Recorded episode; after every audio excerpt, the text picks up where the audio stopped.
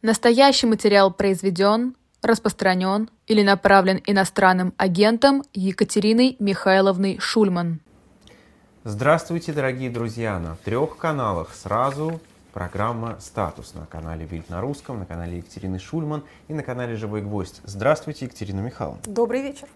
Надо сказать, что сегодня выпуск будет такой, что вряд ли что-то, кроме новостей и событий, и вопросов, конечно, от слушателей поместится в него. Вы знаете, дорогие слушатели, как мы не любим нарушать нашу рубрикацию, но иногда обстоятельства оказываются сильнее нас. Поэтому... Что были какие-то события? Ой, а что случилось? Ну что ж, давайте тогда мы сразу к ним перейдем, к первой рубрике, а потом э, уже посмотрим, как все будет раскладываться по линейке времени. Не новости, но события. Итак, а знаете, есть, дорогие слушатели, такая популярная в интернете картинка, под которой обычно пишут «Описывать происходящее смысла нет, поэтому просто скажу, у нас все хорошо». Так вот, описывать происходящее, наверное, большого смысла нет, поэтому заниматься перечислением хронологии того, что случилось за прошедшую неделю, мы с вами не будем.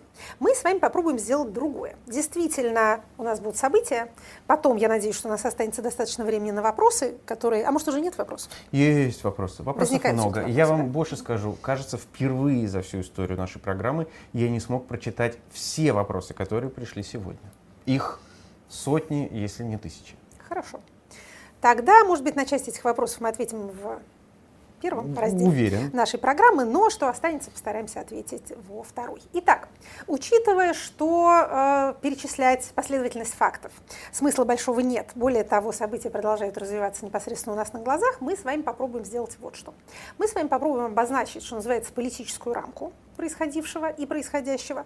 Посмотрим, есть ли у этого какие-то параллели в других сходных политических режимах, а также поговорим о том, что нашей душе близко, а именно о правовом или квазиправовом оформлении того, что происходило. Поверьте, это все достаточно любопытно. Итак, с самой общей точки зрения, что мы с вами имели и, в общем, в каких-то остаточных формах продолжаем иметь. А мы с вами имеем вооруженный мятеж, вооруженное восстание – со следующей особенностью. В принципе, авторитарные режимы уязвимы для переворотов, как военных, так и внутриэлитных гражданских. Почему с ними такое происходит в принципе? Почему в демократических странах это встречается гораздо-гораздо реже? Потому что автократии не могут позволить себе электоральную ротацию, то есть смену власти на выборах. Следовательно, электоральных мирных инструментов у них нету. Но власть все-таки хочется иногда поменять. Или возникают конфликты, которые не могут быть разрешены электоральным и парламентским путем, как оно в демократии. Да? Если там какая-то группа граждан чего-то хочет, она берет себе партию, организует да? и начинает в выборах участвовать, муниципальных, региональных, федеральных, если речь идет о федерации, какую-то себе вырабатывает а, политическую позицию, какую-то политическую платформу, завоевывает популярность, и вот уже с этой платформы начинает вступать в разговоры о том, что вот учтите наши интересы. Это не обязательно могут быть, да, это скучно и долго, при этом это не обязательно может быть какая-то особенно хорошая с нашей точки зрения группа граждан. Ну вот, скажем, какие-нибудь граждане там недовольны, я не знаю, высокими государственными расходами, или тем, что мигранты приезжают, или еще чем-нибудь в этом роде. Вот перед ними открыты электоральные пути. Это действительно довольно долго и не предполагает покатушек на танках по федеральным трассам. В автократиях все не так. Они живут, э, как это, как любит говорить наш новый лучший друг Александр Григорьевич Лукашенко, плохо, но недолго. А, ну, то есть, опять же, что значит недолго? С исторической точки зрения это довольно хрупкие конструкции, что довольно трудно понять, потому что они ничем так не озабочены, как проецированием вовне образа максимальной брутальности, устойчивости, стабильности, что называется, в хорошее время, кровожадной эффективности во время более опасное. Токсичной мускулинности. Ее самой, да. То есть, на самом деле, вот эту вот специфическую авторитарную хрупкость довольно трудно кому-то объяснить, пока не начинают происходить такие вещи, которые происходили у нас с вами на прошедшей неделе. Тут все страшно удивляются и говорят, как же так, а вертикаль? А сильный лидер, а всеобщая вот эта вот запуганность чрезвычайная, а, а тотальная лояльность элит. Помните такие популярные разговоры? Да элит-то никаких нет, это вообще все какая-то дворня. Они зависят только от лидера, не мыслят своего существования вне него и так далее. Когда все это не обнаруживается в реальности, это изумляет всех, кроме политологов. Поэтому политологи такие скучные, и никто не хочет их слушать. Ну, это вы загнули. Раз не хотите, как говорится, слушать политологов, будете слушать рекламу, давайте ее, правда, действительно, э, послушаем и посмотрим. То будете слушать оповещение о чрезвычайной ситуации. А потом вернемся в студию. Ну, Екатерина Михайловна, с Днем военного переворота, как говорится. Шучу, на самом деле это э, цветы от спонсора florist.ru, спонсора сегодняшнего выпуска. Спасибо большое. Да, э, ну давайте продолжать эту тему. Итак, мы с вами коснулись темы авторитарной хрупкости и опасности переворотов для автократии. Действительно, согласно режимной статистике, гораздо чаще авторитарное правление заканчивается в результате переворота, чем в результате, ну, скажем, добровольного отказа от власти или массовых протестов. Военные перевороты встречаются в тех странах, в которых есть армии. Довольно часто бывает, что, например, да, что, например, в режимах латиноамериканских или э, североафриканских, арабских, ну, Турция тоже в этом смысле хороший пример, армия является наиболее образованной и наиболее вестернизированной, как странно нам это не покажется, частью общества. Почему? Потому что офицеров учат по западным образцам, потому что автократия автократия, хочешь же кого-то победить, а не просто так. А поэтому нужно учить людей нормальным образом. И дальше возникает ситуация, знакомая нам в нашей истории по восстанию декабристов когда люди, так сказать, офицеры, высшее офицерство, это люди, которые хотят, что называется, хорошего, а хотят какого-то прогресса. Поэтому довольно часто бывает такая последовательность режимной трансформации. Кажется, здесь немножко другой сценарий. Вот, сейчас мы расскажем про этот сценарий, и потом расскажем, чем наш отличается. Как это, у кого, все, у кого все не слава богу, даже среди авторитарных сценариев можно найти наиболее неудалые. Так вот, значит, как это бывает? Вот у вас есть персоналистская автократия, которая старая, скрипит, но никуда не девается, не уходит, сменить ее никаким законным путем у вас возможности нету, выборов нету, восстание не поднимается снизу, потому что безоружные люди не свергают вооруженных людей, это всем известно. Тогда ваша армия и какие-нибудь там присущие ей спецслужбы вступают в заговор и говорят, давайте-ка мы своего автократа скинем и скидывают они этого автократа, образуя то, что называется хунтой или military autocracy, военной автократией. Эти военные автократии пользуются даже некоторой любовью у политологов, потому что они, опять же, статистически не так долго сидят и чаще передают власть законному правительству, то есть организуют выборы. Зачем они это делают? Почему они такие хорошие? Они такие хорошие, потому что чаще всего это происходит в странах помельче и победнее, и они нуждаются в международной признании и в международной финансовой помощи, а и в уставах международных организаций. И в американском законодательстве есть такая строчка, что мы не даем денег незаконным правительству. Поэтому они спешат как-то легитимизироваться. Ну и своим гражданам тоже они обычно продают идею, что они являются комитетом национального спасения, а вот потом передадут власть тому, за кого народ выскажется. Таким образом, вот в этих странах часто переход к демократии происходит через вот эту стадию. Персоналистская автократия, долгая, военная автократия, недолгая, потом какая-никакая демократия. Но у нас немножко другая ситуация. Наша ситуация уникальна тем, что взбунтовалась не армия, или часть армии, не Семеновский полк или Преображенский, а взбунтовалось незаконное вооруженное формирование, которому было позволено существовать по причине неистребимой любви э, нашего политического руководства к разного рода схематозу. Это вообще удивительно, отдельно скажу, что люди, которые настолько молятся на идола государства и так его обожествляют, при этом действуют совершенно антигосударственными, то есть антиинституциональными методами какие-то серые схемы все время организуют. С одной стороны, плодят бесконечное количество законов и нормативных актов, мне ли не знать. С другой стороны, рисуют их таким образом, чтобы создавать серые зоны, в которых вот эти вот серые люди будут делать свои серые дела. Но теперь задним числом нам объясняют, не переживайте, это все были государственные деньги, по государственному заказу все делалось. Знаете, эти оправдания э, меня отдельно поражают, но к этому мы подойдем. Когда okay. мы подойдем к публичному оформлению происходящего безобразия, мы об этом тоже скажем, поэтому, потому что это тоже в своем роде удивительно удивительно. Итак, у нас с вами, судя по всему, не столько намечался военный переворот, то есть попытка захвата власти, сколько какой-то бизнес-конфликт военными средствами. Обратите внимание, раз уж вы об этом заговорили, как много все участники говорят о деньгах. Ну, да. Они немножко поговорили про то, что мы там э, боремся с фашистами, одно дело делаем, но как-то забыли об этом довольно быстро. А в чем была претензия владельца ЧВК «Вагнер»? В том, что его подразделения заставляют подписывать контракт с Минобороны. Вот корень конфликта и вообще ключевой сюжет конфликта – это он. Мы с вами об этом говорили. И мы с вами говорили о том, что 1 июля, это дедлайн, обозначенный Министерством обороны, Карета превратится в тыкву. Карета превратится в тыкву. И вот до 1 июля надо было этот вопрос каким-то образом решить. Вот он сейчас таким уродливым и безумно затратным способом, в общем, решается. Если совсем подняться на высокую Э, на высокий уровень обобщения, можно сказать, что это процесс поглощения регулярных, регулярными частями нерегулярных пока с некоторым, скажем так, успехом в пользу регулярных частей. Мы с вами говорили об этом тоже, что вообще, если, так сказать, какие-то пари заключать, то лучше ставить на бюрократию, вооруженную или невооруженную, потому что организованная сила неорганизованную победит на длинных дистанциях, хотя на коротких вот это вот, э, так сказать, экстраординарное, внезаконное формирование эффективнее, потому что маневреннее. Ну, то есть в конкретном сражении, так сказать, пиратский брик разбивает непобедимую армаду, но в целом государство сожрет любую негосударственную структуру, по крайней мере до той поры, пока государство еще хоть сколько-то в силах. Мы с вами в интересном находимся моменте, когда оно еще сильнее любого частного актора, но эта победа дорогой ценой, скажем так, ему дается. Итак, контракты подписывать у нас ЧВК отказалась, потому что для них это означает поглощение. Они пошли на Москву с целью требовать справедливости. Вы нас позвали, помните, эти были такие публичные разговоры, вы нас позвали в трудную минуту Родине помочь, мы пришли, помогли. Если мы вам не нужны, отпустите нас в Африку на вольные хлеба. Хотим мы пойти, дети, значит, в Африку гулять, там, значит, фиги, финики срывать. Вот с этим, так сказать, с этой бизнес-предъявой, я бы сказала, они, собственно, и пошли на Москву. То есть это больше действительно было похоже на какое-то забивание стрелки, чем на что-нибудь другое.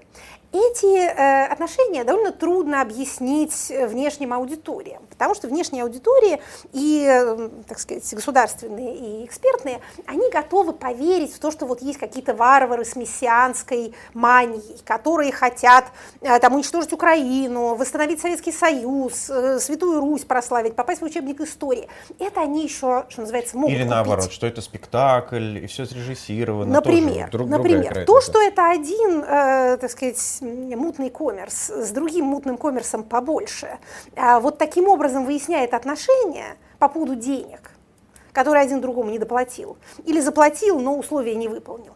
Это, конечно, в голове укладывается с трудом, потому что все-таки им кажется, что речь идет о каком-то государственном управлении, понимаете что в этом есть какая-то такая э, политическая составляющая. Она, конечно, есть. Но до какой степени основной мотивировкой всех участников являются деньги, мы с вами вроде как знали, но приятно посмотреть на это, э, что называется, в живе, э, так сказать, в натуре ярко выпукло. Итак, что сейчас мы имеем с точки зрения, так сказать, основных участников? Вроде бы как поглощение происходит. То есть что было сказано этим самым мятежникам? Всех прощают – что вы там самолеты позбивали, каких-то военных поубивали, это все не страшно. Сейчас мы с вами посмотрим, в каких выражениях открывалось и закрывалось уголовное дело, потому что это тоже, как мне кажется, заслуживает внимания. Кто хочет, может уйти в Беларусь. Кто хочет, может подписать контракт с Минобороны, кто хочет, может вернуться к своим родным. Особенно это предложение, конечно, а, соблазнительно для людей, которые из тюрьмы вышли. Какие у них родные-то, собственно говоря. Э, кроме ФСИНа у них не, чаще ну, всего родных никаких нет. Есть, ну, у кого-то, может, и есть. То есть с одной стороны, такая возникает некая квазиамнистия. Об амнистии мы тоже с вами поговорим, потому что это тоже один из а, сюжетов происходящего. С другой стороны, понятно, что и техника, и в, целом материальная база а, ЧВК остается, достается, точнее говоря, Минобороны. С чем там главный кондотьер уйдет в дружественный Минск, не очень, на самом деле, понятно, и на каких условиях, в каком качестве он там будет пребывать, тоже непонятно. Но он свободен, Э, цел, жив, невредим, э, записывает свои голосовые сообщения знаменитые и, в общем, держится довольно бодро, по крайней мере, намного бодрее, чем российские официальные лица, э, которые вот уже эти несколько дней подряд заняты какими-то бесконечными благодарениями, извинениями и, опять же, молитвой и постом в благодарность за то, что Бог отвел угрозу страшной гражданской войны. То есть, что еще на нас, нам тут, так сказать, привлекает наше внимание во всем этом чрезвычайном безобразии. Значит, давайте вспомним, что а, у нас был объявлен режим КТО, режим контртеррористической операции в трех областях, мы точнее в трех субъектах федерации. Да, мы его проходили, да, давайте вспомним, когда мы его проходили.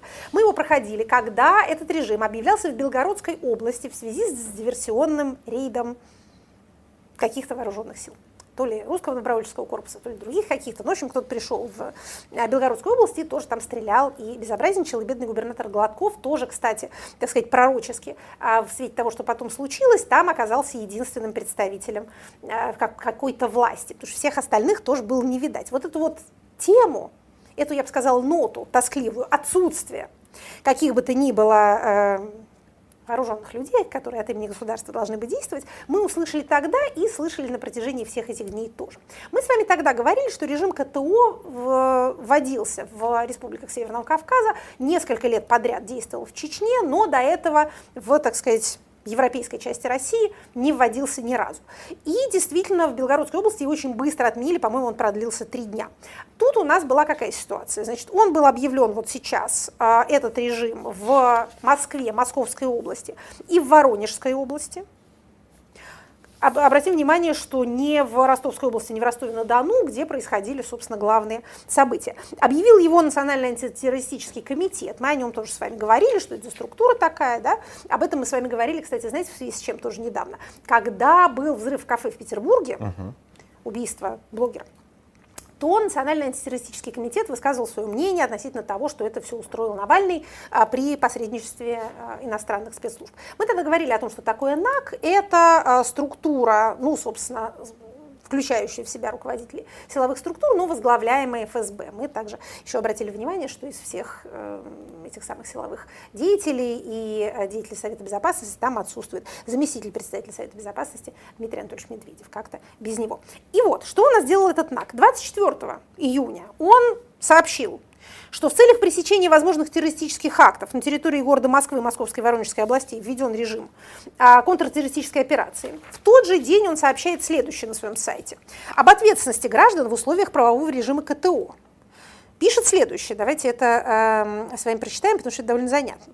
В условиях правового режима КТО фиксируются случаи распространения среди населения провокационных сообщений с призывами к гражданам принять участие в несанкционированных митингах и акциях протеста в поддержку незаконных действий ЧВК «Вагнер». Что интересно, эти незаконные случаи фиксируются в, на территории города Москвы и Московской области. Значит, в Воронеже, видимо, нет угу. таких безумных людей, а тут они есть.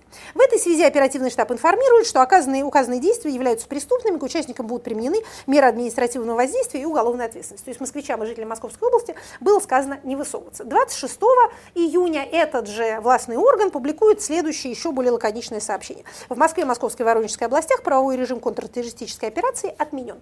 Итого Жизнь КТО – три дня, средний срок действия. Вот на этом мы сделаем паузу, посмотрим рекламу, после этого вернемся в студию.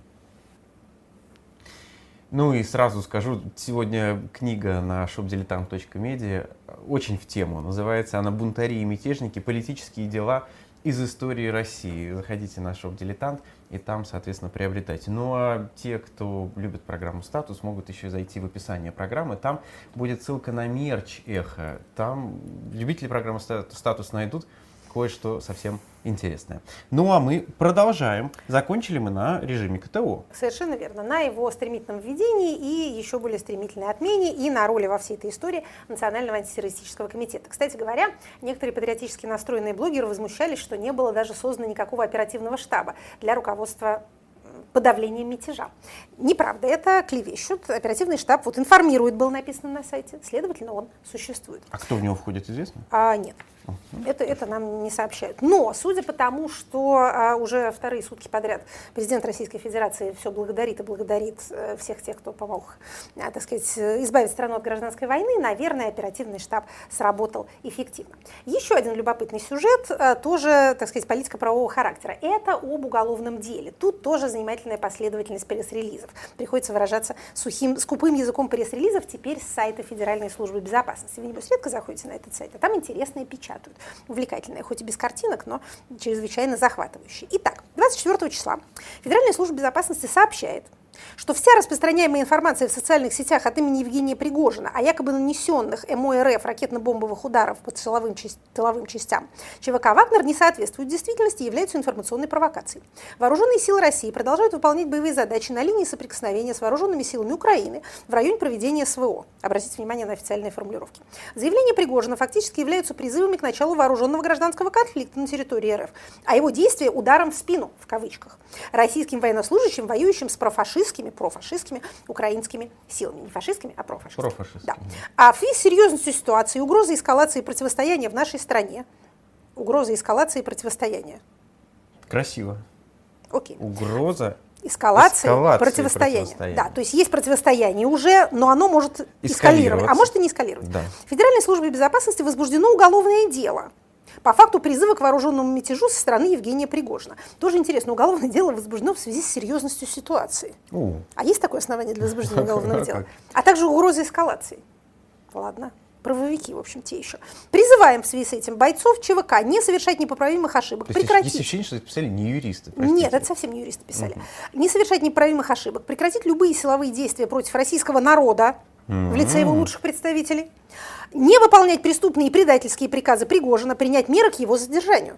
Вот видите, к концу они как-то разогреваются, эти самые спичрайтеры, и э, выражаются уже гораздо энергичнее. А вот вы говорите, не юристы писали. Юристы тоже поучаствовали. Генеральная прокуратура немедленно 20, 24 числа проверила законность возбуждения уголовного дела и подтвердила, что действительно оно э, правильно было возбуждено. Но вы не поверите, не прошло и трех дней, и уже 27 числа на том же самом сайте ФСБ появляется менее красноречивое а, сообщение. В ходе расследования уголовного дела, возбужденного Следственным управлением ФСБ, все-таки они возбудили, угу. 23 июня, кстати, обратите внимание, что они возбудили его 23 июня. Это у нас какой день недели был? Неужто четверг? Нет. Нет, 23 пятница. А в пятницу что-то уже, уже начало происходить? Ну, сейчас вот и проверим. Давайте уточним. Ну, по, по-моему, четверг, 23 Понедельник был 26 это я точно помню. 25 24 нет, 23 23 пятница.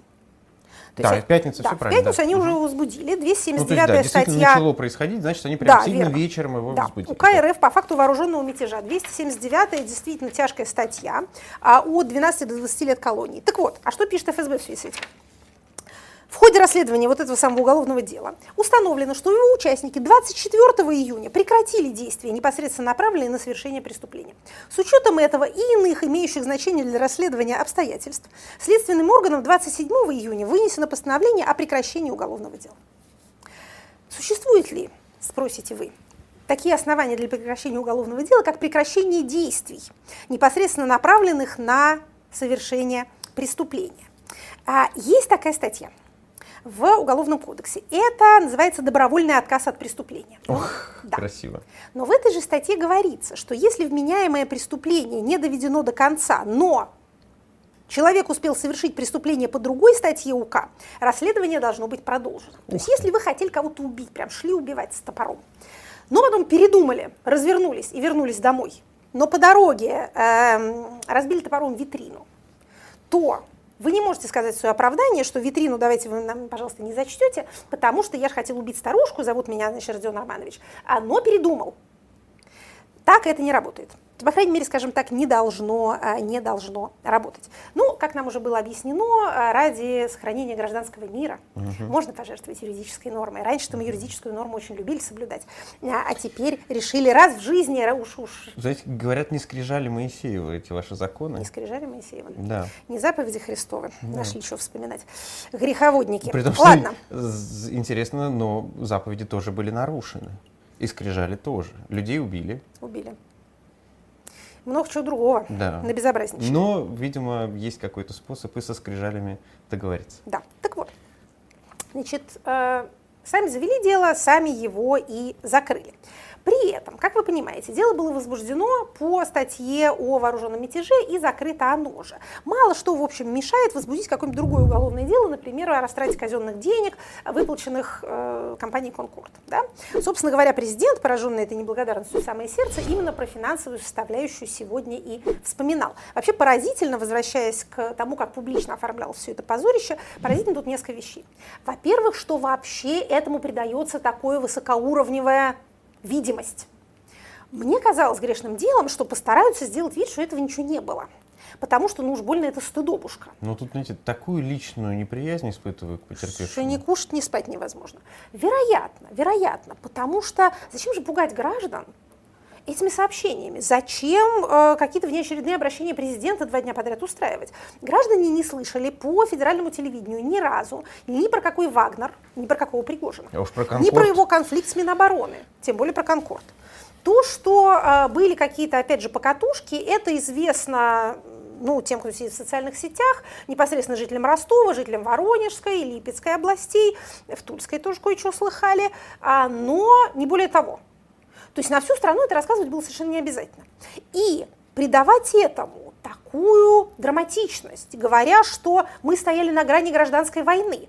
Вообще обычный тон а, в э, режимах, подвергшихся переворотам и переживших эти перевороты, состоит в следующем. Жалкая кучка заговорщиков, не имеющая опоры в народе, попыталась в безумии своем поднять руки, глаза и каким-то еще на верховную власть, но была немедленно посрамлена и весь народ сплотился в осуждении вот этих вот граждан. Ну, некоторые мотивы. Да, некоторые элементы этого тропа мы слышим. В частности, э, изумительное сообщение о сплощении, да, которое, видимо, состояло в том, что не весь город Ростов-на-Дону вышел приветствовать этих самых вагнеровцев, а некоторые люди попытались убежать из Ростова, и, судя по всему, численно их было больше, чем тех довольно отчаянных голов, которые пришли пофотографироваться. Но отчаянные головы такие найдутся всегда, они в 93 году были в Москве, и во всех другие годы кто-нибудь тиктоки-то будет снимать рядом с э, атомным взрывом. Вот это вот, видимо, и есть демонстрация сплочения. Но сама угроза постулируется как по популярному термину экзистенциальная.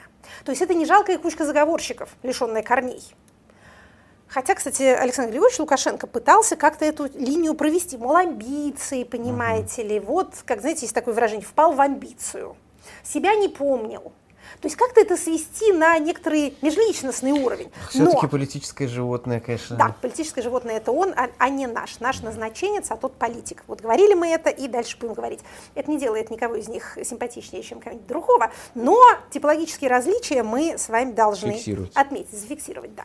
А, но что объединяет этих двух братьев славян, так это чрезвычайная разговорчивость, которая обуяла их, видимо, с перепугу. Знаете, вот бывает такое состояние, когда сильно напугался, потом вроде как отпустило, и человек не может замолчать.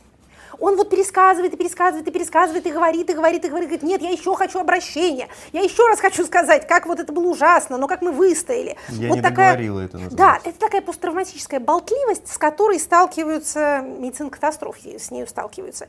Сначала люди сидят как окаменелые, а потом начинают вот прям разговаривать и разговаривать, и здесь им надо дать выговориться вот как-то вот там за ручку держать, теплым поить, говорить да-да-да, не, не, не ставить им на вид, что они по 20 разу вам рассказывают одно и то же. Если, не дай бог, у вас близкий человек окажется в такой ситуации, будьте терпимее. Но в прямой эфир не выводите его. Будем надеяться, что когда наше время настанет, либо травмироваться, либо подвергаться деменции, то у нас будет какая-нибудь семья вокруг, которая нас хотя бы пожалеет и не будет выставлять на всеобщее обозрение, потому что все это, конечно, довольно чудовищно. Так вот, рассказывают эти наши два старца самые удивительные вещи. Как бывает, опять же, с людьми в стрессовой ситуации, рассказывают то, чего, может, говорить не надо. В частности, сколько денег мы потратили на этого неблагодарного, а он против нас же, наше же оружие повернул. Зачем это говорить? Совершенно непонятно. Зачем Александр Григорьевич такой болтливый? Мне понятнее. Он выставляет себя старшим, мудрым, миротворцем, успокаивающим младшего брата своего, который, значит, впал в истерику, боялся, а он его как-то утихомирил и уравновесил. Помните вот этот вот пассаж а, Лукашенко, в котором он говорит, что вот потом он мне стал рассказывать, как дела на фронте, и сказал, что на фронте дела обстоят лучше, чем когда-либо, а я ему сказал, вот видишь, не все так плохо. Угу. То есть, видимо, до этого он плакал и говорил, все плохо, все плохо, Александр Григорьевич, жизнь моя закончилась. А тут ему говорит, не так уж все плохо, вспомни, вот там дети у тебя хорошие, вот погода какая, ты уж так-то земле не предавайся. А я, знаете, вспомнил еще момент, когда они две недели назад встречались, и Путин начал говорить, скоро начнем урожай убирать на юге. И Александр Григорьевич сказал, где на юге со смешком? И ведь как оказался... Как в воду глядел. Да. Урожай-то он не на юге, а поближе вырос, созрел, да. я бы сказала, раньше времени. Но ладно, это все, в общем, а, некоторая лирика. Что мы видим по сути вот этого публичного оформления, какие политические выводы из этого можно сделать, о каких последствиях тут можете идти речь? И сейчас мы находимся в той стадии, которая в жизни любого проекта называется награждение непричастных.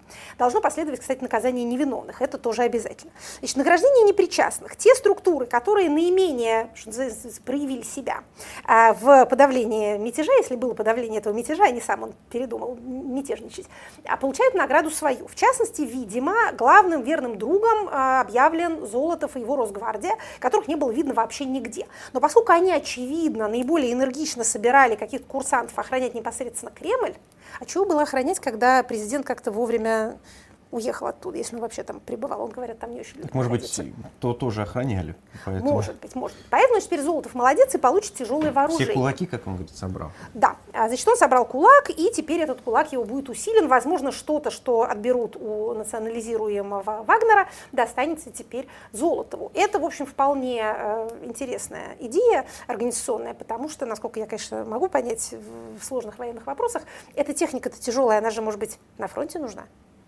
Не, вообще богатая идея. Кто-то сегодня написал уже о том, что и Росгвардии нужны танки, и каждому участковому надо выдать, по, по танку. Да. ПВО, и охранникам ПВО уже устанавливаются у нас выдать, да, в городских районах. Поэтому теперь еще необходимы совершенно танки и, соответственно, противотанковые ежи. Тоже давайте украсим ими улицы наших городов, если мы такие талантливые управленцы. Меня еще чем смущает э, тезис о том, что мы еле-еле предотвратили гражданскую войну, потому что, с одной стороны, он, конечно, может отзываться в сердцах основного электората женщин за 55, потому что президента рисует единственной опорой. Вот он в мудрости своей неизреченной э, предотвратил кровопролитие, а если бы не он, то тут началась бы резня. Ну тут как бы Лукашенко предотвратил, а, а не этот. Ну, э, это, может быть, не в таких количествах покажут по федеральному а. телевидению, но а трудно не задаваться следующим вопросом, а как так получилось, что мы встали на эту грань гражданской войны, и почему вдруг такая у нас а, история. Значит, кто еще может оказаться бенефициаром происходящего? Мы вообще должны будем смотреть, что будет происходить с активами Пригожина. Давайте вспомним, что этот человек по типу своего, так сказать, э, политэкономического бытования типичный путинский олигарх.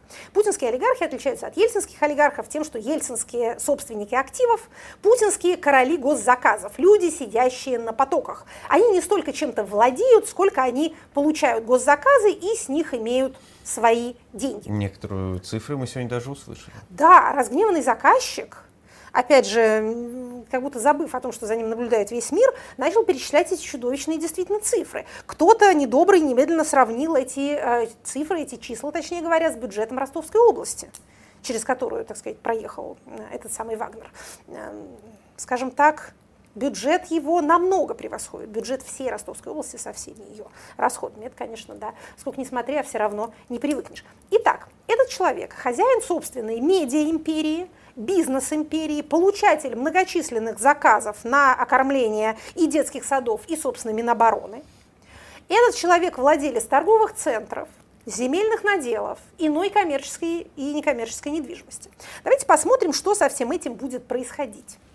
Будут отбирать, не будут отбирать. Пока есть какие-то отдельные сообщения о том, что пришли там с обыском в один из офисов и разгромили его полностью, даже повыдергали э, какие-то кабели электрические. Но это все слухи. Может, это правда, может, это неправда. Про «Газель» с четырьмя миллиардами наличных мы тоже уже слышали.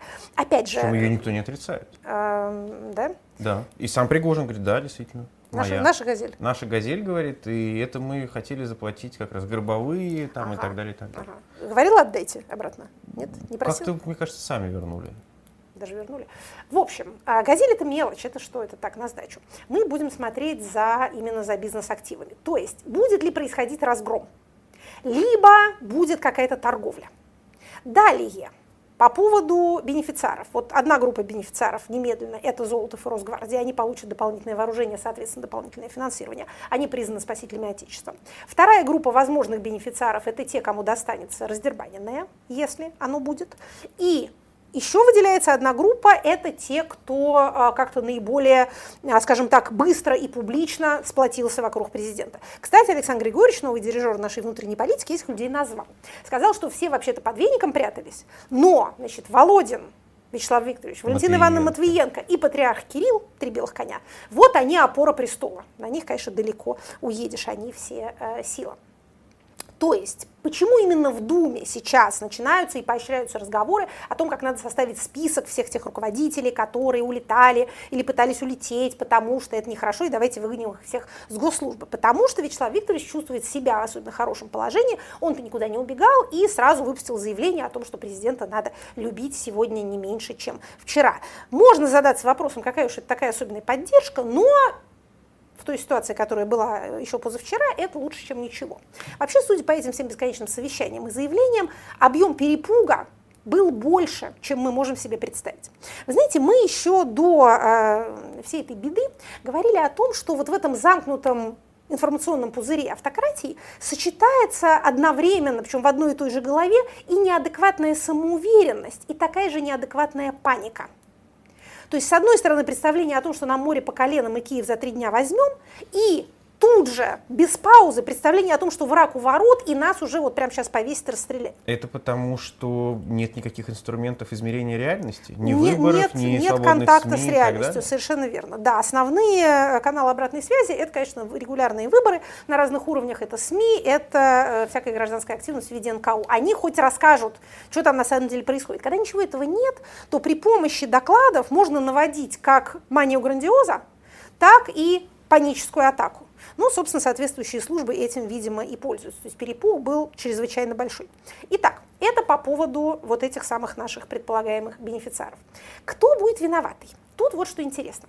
Мы для чего с вами вначале делали длинный экскурс в историю вообще переворотов в автократиях? Для того, чтобы проследить следующую динамику. Если у вас возникает попытка переворота, и вы ее переживаете, ну то есть Опять же, мятеж не может кончиться удачей, в противном случае его зовут иначе, известная а, британская эпиграмма в переводе Маршака. Так вот, если мятеж у вас удачей не окончился, то дальше происходит следующее, в два такта. Первое. Вы разворачиваете репрессии. Это очень понятно. Против вас бунтовались, бунтовщики должны быть наказаны. И второе. Вы после этого или одновременно с этим должны укрепить и по возможности расширить свою базу поддержки. Потому что если был мятеж, у него была какая-то основа. Вам нужно перекупить лояльность, купить заново лояльность тех, кто был лоялен до этого, и по возможности эту базу расширить. Вот смотрите, вот вам пример. А, неудавшийся переворот в Турции 2016 года. Репрессивная кампания была. Покупка лояльности, некоторая, скажем так, а, ну не хочется говорить э, усиление социальной политики какой-то, но, а, скажем так, какие-то попытки завоевать заново народную любовь, как мы видим, не безуспешные, потому что Эрдоган, президент Турции, в 23 году не то чтобы на очень конкурентных, но относительно процедурно честных выборах все-таки выиграл во втором туре, да? вот это показывает, как выглядит эта последовательность. То есть, смотрите, вы репрессируете тех, кто против вас злоумышлял или кого вы назначили злоумышленниками. Вы стараетесь понравиться своему силовому аппарату заново и гражданам заново, тем, кому вы нравились до этого и после этого. Вы закрепляете эту победу каким-то электоральным способом, проводите выборы или меняете конституцию. Ту же последовательность наблюдаем в Казахстане. 20 год, январь, давайте сейчас, без, что называется, безоценочно, вот был бунт, было восстание, оно было подавлено, президент удержался, дальше а, назначаются виноватые, это люди из прежнего клана, они э, показательно караются, какие-то фигуры из прежней власти удаляются от власти, происходят законодательные изменения, делается что-то, что гражданам должно понравиться, ну, например, заявление о том, что власть желает слышать э, свой народ, что люди должны участвовать, э, значит, теперь в госуправлении, ну и вот чего-то такое еще, там, антикоррупционное иногда нравится людям, э, создание разных фондов будущих поколений тоже выглядит симпатично. И эта победа закрепляется на, в случае с Казахстаном, конституционном референдуме и на парламентских, а затем и президентских выборах. Вот так президент устоявший против атаки, переподтверждает свою легитимность. Что у нас с вами? Кстати говоря, можно с этой же точки зрения интерпретировать события в России 11, 12 и потом 13, 14 годов. Если представить себе, что протесты 11-12 годов были восприняты, были считаны самой системой власти как попытка бунта, либо, скажем так, масс, поддержанных кем-то в элитах, либо элит, которые, значит, бунтовали, что называется, э, как-то волновали массы и выводили их на митинги, то мы видим ту же самую последовательность. Репрессии, болотное дело, удаление из власти всяких людей, там типа Суркова и некоторых других, и затем расширение базы поддержки через, прежде всего, расширение бюджетного государственного сектора. Государство вот около 2014 года начало гораздо больше нанимать на работу, стало таким вот основным работодателем, одним из основных на рынке труда. И Крым, большой подарок россиянам, который им целых три года очень сильно нравился. То есть та же самая последовательность. Что еще объединяет э, эти три примера? Их объединяет то, что с бунтовщиками или протестантами или революционерами не торговались, их уничтожали. Все, во всех этих трех случаях бунт был подавлен. Мы имеем интересный вариант сейчас, в 2023 году. С одной стороны, вроде как мятеж объявлен мятежом. Вот видите, какие серьезные слова предательство, нож в спину, пособничество профашистским украинским силам. С другой стороны, никакого подавления не было, были переговоры, была торговля, торговля на равных через посредничество главы суверенного государства. И были достигнуты какие-то договоренности. Какие же с поставщиками это договоренности? Это с одной стороны. С другой стороны, какие-то репрессии должны произойти. Иначе, ну, трудно себе это все представить на самом деле, а потому что если ни, ни, никого совсем не репрессировать, то это будет не сказать, поймут. Это будет поощрением следующего, который решит, что он, конечно, намного лучше Пригожина, гораздо умнее, лучше все спланирует, не испугается в нужный момент, не будет разговаривать с неким Лукашенко и дойдет, э, так сказать, непосредственно до Кремля или, что еще вполне вероятный э, вариант, закрепиться в том городе, куда ему удастся войти, и там объявит свою какую-нибудь э, Ростовскую Народную Республику. В чем проблема-то? Город уже был, так сказать, в руках. Но у нас сначала началась покупка лояльностей, репрессии, что называется, подождем, посмотрим. Но вообще последовательность именно такая что называется, в обычном случае. Наш случай, еще раз повторю, необычен тем, что а, происходит какое-то странное менжевание, и разговоры о том, что да, с одной стороны, это как там у нас провокационные, э, преступные предательские приказы, Пригожина, как выражается ФСБ, а с другой стороны, это же герои, кровь проливали, вместе воевали, а поэтому им тоже говорится спасибо, не очень понятно за что, ну вот за то, что там не присоединились к преступным приказам, а если и присоединились, то э, не, не проливали кровь русскую, а если и проливали, то в ограниченном количестве. С одной из сторон, как выразился да, да, с одной из сторон. А вот, а свою кровь не пролили, может, за это им мерси большое. То есть вот здесь, конечно, такая своеобразная ситуация, которая, очевидно, в своеобразии своем отражает, ну что она еще может отражать? Берем бритву Акама, отрезаем лишнее, остается основное. Да, слабость, неустойчивость, да, перенапряжение всех сил системы. Мы можем себе представить, что когда эта наша, так сказать, сильно перепугавшаяся э, элита еще тоже немножечко придет в себя, то, конечно, есть рефлекторная реакция, как бы отомстить за страх. Но не может не приходить в голову мысль, что война доводит систему до опасного состояния. И что если мы будем продолжать воевать, подумают эти люди, то мы дождемся еще следующего. Понимаете, в чем дело? Ничто не мешает сбунтоваться в следующий раз какому-нибудь Ахмату или любому из подразделений регулярных вооруженных сил. Понимаете, мы так говорим об этой абсорбции нерегулярных э, в регулярные структуры, как будто это э, стопроцентное противоядие от бунта. Сбунтоваться может и часть регулярной армии. Более того, собственно, военные перевороты именно по такой схеме и а, происходят.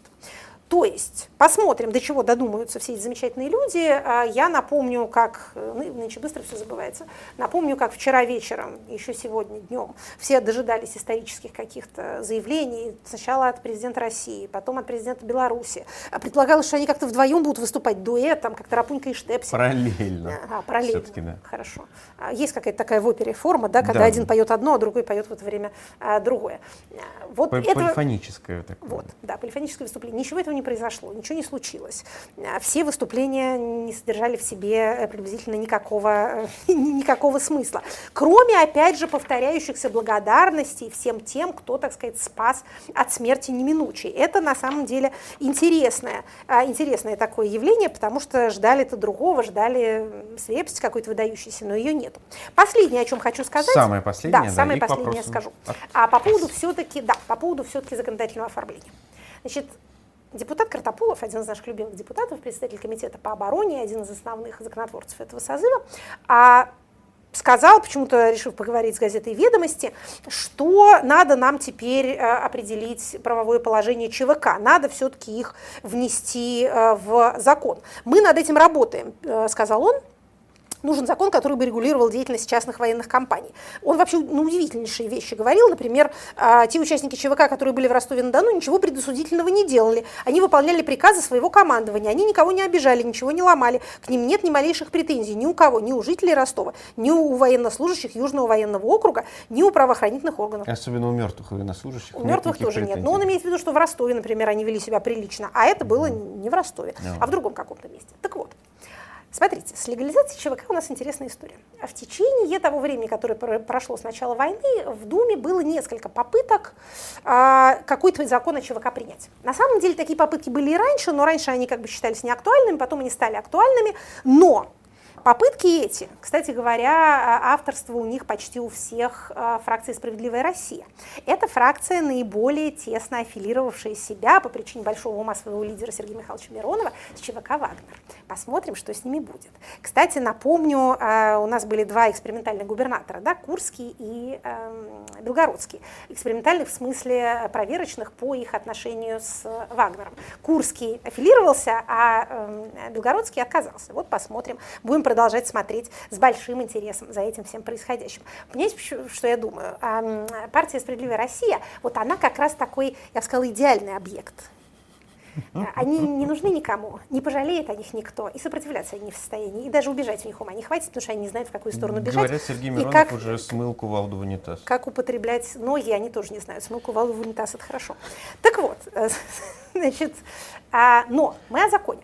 Все эти попытки принять закон о ЧВК тормозились Минобороны. Тем более интересно, что сейчас Картополов, который как бы интересант Минобороны, говорит о том, что пора бы это сделать. Правда, вслед за этим выступил у нас внезапно эм, Сурков Вячеслав Юрьевич. Угу. Владислав, прошу прощения, Вячеслав это Володин. Запутаешься в них, в славах в этих. Так вот, выступил он, правда, совершенно неофициальным образом в интервью своему же верному паладину, да, э, по-моему, Чеснокову в его телеграм-канале, но высказался патриотично, государственнически, сказал, что ЧВК не соответствует нашим национальным традициям, что это англосаксы нам занесли заразу такую, а у нас все должны состоять в регулярном войске. Но за этими всеми историческими украшательствами видна простая, в общем, мысль. ЧВК нужны для прокси войны, для того, что называется plausible deniability, э, правдоподобная отрицаемость, чтобы можно было сказать, я не я, лошадь не моя. А мы воюем напрямую, поэтому зачем нам, а, собственно говоря, какие-то ЧВК. Я посмотрю, как будет развиваться этот сюжет в Думе, но мне кажется, что не будет никакого закона о ЧВК. Вот давайте я себе позволю такой прогноз. А, не то чтобы это совсем невозможно, но не очень мне это представляется вероятным. Их действительно попробуют полностью поглотить Минобороны, а кто не захочет, чтобы с ними не воевать, потому что воевать-то наши, э, как мы видим, не особенно ловки, что с внешним врагом, что с внутренним, предпочитают как-то либо ничего не делать, либо договариваться и деньги платить. А, но легализовать их, я думаю, не решаться. И последний законотворческий сюжет – это сюжет об амнистии. Значит, тут можно кратко сказать, что э, амнистия по отношению к вооруженным людям у нас применялась. Это делали несколько раз, причем по отношению к чеченским комбатантам. Последняя амнистия была частью а, процесса принятия Конституции Чечни, когда, собственно, и был отменен вот этот многолетний режим КТО. Ну, остальные амнистии вам всем известны. Мы помним, как эта практика остановилась после 2015 года как президент отказывался этим заниматься. Сейчас пошли разговоры о том, что а, вроде как опять готовится амнистия, но при этом ссылаются на проект постановления, внесенный КПРФ. К столетию СССР. К столетию угу. СССР, внесенный еще в ноябре 22 года. Я бы не очень ставила, а, я бы не очень ставила на а, этот именно проект, потому что, ну, во-первых, у нас по традиции амнистию объявляет Дума, но проект постановления вносит э, президент. Поэтому разговоры есть, мы за ними тоже будем следить, поскольку амнистия важная правовая форма, но вот именно, именно вот это вот коммунистический э, вариант, он не кажется мне особенно проходным. Тем более надо переходить к последней рубрике. Ну, давайте. Вопросы от слушателей. Я только отдельно скажу, что планируется несколько выступлений. Ближайшее выступление с Екатериной Шульман 10 июля в Гамбурге. Информация о всех выступлениях в телеграм-канале ЕХФМ, там ищите в закрепленных а, сообщениях. Ну а теперь Жукова Наталья 145 спрашивает вас. Уже во время мятежа и особенно после него появилось множество интернет-мемов и карикатур. Почему так быстро они были созданы? Что это может говорить о российском обществе образца июня 23 года? Мы с вами в одной из рубрик о понятиях говорили о э, черном юморе, так называемом юморе висельника, и вообще о роли юмора в, так скажем, разрешении политического напряжения.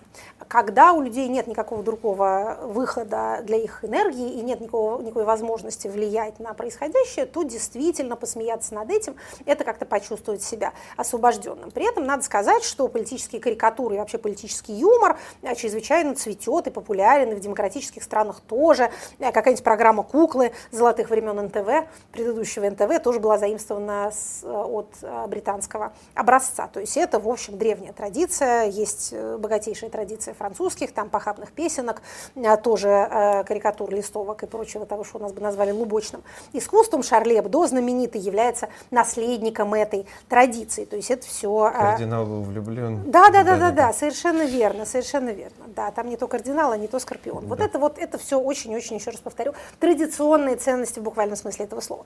Поэтому я не хочу сказать, что исключительно вот, так сказать, бедные а, узники автократии а, как-то пытаются свою фрустрацию облегчить вот этим нехорошим нервным смехом. Все люди этим занимаются. Но действительно в некоторой степени усталости, как мне кажется, э, российского общества, той его части, которая вообще находится в соцсетях, способна шутить и сочинять какие-то э, мемы, она выражается вот этим, ну да, действительно, несколько нервозным смехом. То есть, с одной стороны, это проявление остатков информационной свободы, это пока можно еще, вроде как за анекдоты пока, ну, наверное, были, были, были случаи, были, были конечно, случаи, да, хотела гордо сказать, не сажают, сажают, сажают. Ну, не так часто, не системно, скажем так, не, а, не, ре, не регулярно. Сажают, не За лайки тем более, да. За сны сажают. За пересказ сна. Да. Резон ли это не резон, я за чужой не отвечаю сон. Вот видите, а тут даже уголовная ответственность за сон свой собственный а, наступает. То есть это естественная человеческая потребность. Это проявление неистощимых талантов нашего народа. Этот народ не победить, он действительно смешно шутит, это правда. Вот эта вся история, э, танк застрял в воротах цирка, да, ну она прямо ну, вот... жизнь. Это... Жизнь... Об, об, жизнь обгоняет юмор. Обгоняет юмор и подражает искусству, как говорил да. Оскар Уальд. Поэтому тут я бы, я бы скорее, так сказать, порадовалась э, силе духа того народа, который способен вот так себя вести. Денис Матул, 2188, спрашивает вас. Подскажите, за какими бульдогами теперь более пристально следить? Каковы шансы у тульского губернатора вскоре заменить Шойгу? И может ли кто-то еще вылезти из-под ковра? Вы знаете, я не очень понимаю, почему а, про тульского губернатора столько разговоров. Я слышу эти разговоры, но я не могу найти никаких концов. Мне, конечно, лестно, что наша родная область так доминирует, я бы сказала, в информационном пространстве, так хорошо там представлена, но публично ни тульский губернатор, ни какие-то другие люди вокруг него никак не заявляли о своем участии в переговорах ли. Вот видите, Александр Григорьевич целый мемуар целый сплел, рассказал. Рубрика «Прожито», как это называется. А там все молчат. Про то, что Дюмин должен стать министром обороны, извините, пожалуйста, мы слышали еще до того, как он стал губернатором Тулы. Он же, помните, стал заместителем министра обороны чрезвычайно ненадолго. Потом вроде как там целая была история. Э, помните, э, умер внезапно э, глава ГРУ. Его должны были на это место ставить. Но не поставили, а поставили его за министра обороны, чтобы он как-то солидность приобрел. Но потом, когда он ее приобрел, почему-то его отправили в Тулу с теми же словами, что вот тут ты немножко себя проявишь, а потом вернешься в Москву. Вообще сказка про то, что прояви себя в регионе и вернешься в Москву, рассказывается каждому губернатору. Мы ни разу еще не видели, ни единого разу, чтобы это было правдой относительно кого-то, кроме Сергея Семеновича Собянина, который, mm. что называется, не по этой схеме в Москву вернулся. Министр МЧС, который погиб. Недолго музыка играла. Ну, он и губернатором тоже был недолго. И это тоже правда, да. В общем, а я не очень понимаю, откуда эти разговоры про Дюмина и я слышала многократно разговоры о том, что он президенту почти как сын, дорог ему как родной. Если бы он ему так был дорог как родной, он бы, может, уже бы назначил его кем-нибудь. В общем, мне бы показалось, что после всей этой истории э, снять сейчас министра обороны, заменив его на кого бы то ни было, будет затруднительно. Какое-то время... Турчак. Посидел и вернулся. Куда? Министром стал? Нет, не министром. Угу не министром. Ну, я к тому, что вернулся... В нашей, да, в нашей политической системе, где партии играют такую выдающуюся роль, должность вот этого главы исполкома, это, конечно, вот прям мечта. А, ну, сенатор, он теперь сенатор. сенатор это, это еще более должность, сопряженная с властными полномочиями. Ну ладно, не будем сплетничать на самом деле. Во, вот это пример. Вот это я понимаю. И опять же, видите, какая надежа и опора. Может, она пойдет на повышение, может, она будет министром обороны. Э, давайте такое сделаем неожиданное предложение. Почему вот в скандинавских странах или в странах Южной Америки очень часто женщина становится ну, министром обороны. когда-то была, если я не ошибаюсь. Так вот, ну, подождите, нас спросили, за какими бульдогами смотреть. Значит, ну, смотрите, есть два совершенно неподковерных, а очень даже публичных бульдога. Это э, министр обороны и глава генерального штаба. Давайте посмотрим, что будет с ними. Давайте посмотрим, что будет происходить с руководителями других силовых структур. Давайте посмотрим, вот опять же, на стадию наказания непричастных, наказания невиновных и награждения непричастных, и чего будет, э, так сказать, с этими людьми дальше. Опять же, еще раз повторю, я не призываю вас э, отмести э, сюжет с Дюминым, забыть его имя, потому что у этого нет каких-то публичных, внятных подтверждений. Но, а что называется, не не принимайте это слишком, слишком на, на веру. Последний вопрос. Э, курс кота в Твиттере Эхо спрашивает вас. Вы сказали, что в нормальных странах такого не происходит. Это в я в сердцах. В США относительно недавно толпа при оружии ворвалась, ворвалась в государственное здание. США ненормальная страна? Вот, кстати, хороший пример, действительно. Смотрите, что происходило 6 э, января на капиталистском холме. Вот даже если мы, а, так сказать, отбросим все оценки и посмотрим сугубо, а, так сказать, на событийную часть. Можно сказать, что это был некий поствыборный митинг, который перешел в насильственные действия. Там ведь не застрелили никого, да? Там каких-то ну, полицейских как раздавили в э, давке. Там одного об дверь убили. Э, ну, нет, полицейские все-таки кого-то застрелили полицейские кого-то застрелили да. в рамках, так скажем, выполнения своих непосредственных обязанностей. Понимаете, в чем дело? Когда у вас полицейские стреляют в людей, которые силой занимают государственное здание, то это прискорбное событие. Но это не вооруженный мятеж. Это что там было? Проигравший кандидат призвал своих избирателей не признавать итоги выборов и явиться в органы власти, куда они имеют право явиться, а, с тем, чтобы выразить свое возмущение. Это постэлекторальные, поствыборные некоторые там, значит, смутные волнения. Я вам должна сказать, что, насколько я понимаю, так сказать, американскую э, экспертную продукцию, посвященную этому событию, или как-то ее упоминающую, в американском политикуме очень стыдятся этого события. Это у них прям позор национальный. Именно потому, что это действительно похоже на какой-то третий мир, при том, что это там продолжалось всего несколько часов. Э, вот, что называется, очень ограничено в пространстве. Полиция показала себя так, как надо. То есть вот, э, опять же, нехорошо стрелять в людей. Лучше до этого не доводить, разумеется. Но в общем, это не та ситуация, когда протестующие приезжают к вам на танке, а полиция разбегается или прячется и делает вид, что она ничего не видела. Это ситуация прискорбная, но другого типа. Много всяких неприятностей может произойти в государстве, но режимом одного типа свойственен один тип неприятностей, а другим другого. Но, еще раз повторю, э, гордиться тут совершенно нечему. Эта история, между прочим, имела правовое продолжение, имеет до сих пор. То есть там идут всякие суды, людям дают сроки, большие, как любит американское правосудие, засадить так, чтобы надолго. То есть вот этот вот весь позор они пытаются таким вот образом избыть, как через регулярную правовую процедуру. Еще раз повторю, это не делает произошедшее хорошим или правильным. Но что я имела в виду, говоря, что в нормальных странах такого не происходит, а, военные бунты и военные перевороты, а также их попытки характерны для тех стран, где не работают электоральные процедуры. На этом мы и закончим сегодняшнюю программу. Спасибо всем, кто смотрел нас. Не забудьте поставить лайк этому видео сразу на трех каналах. На канале Екатерины Шульман, на канале Живой Гвоздь и на канале Бильд на русском. До свидания. Спасибо. Это была программа Екатерины Шульман «Статус».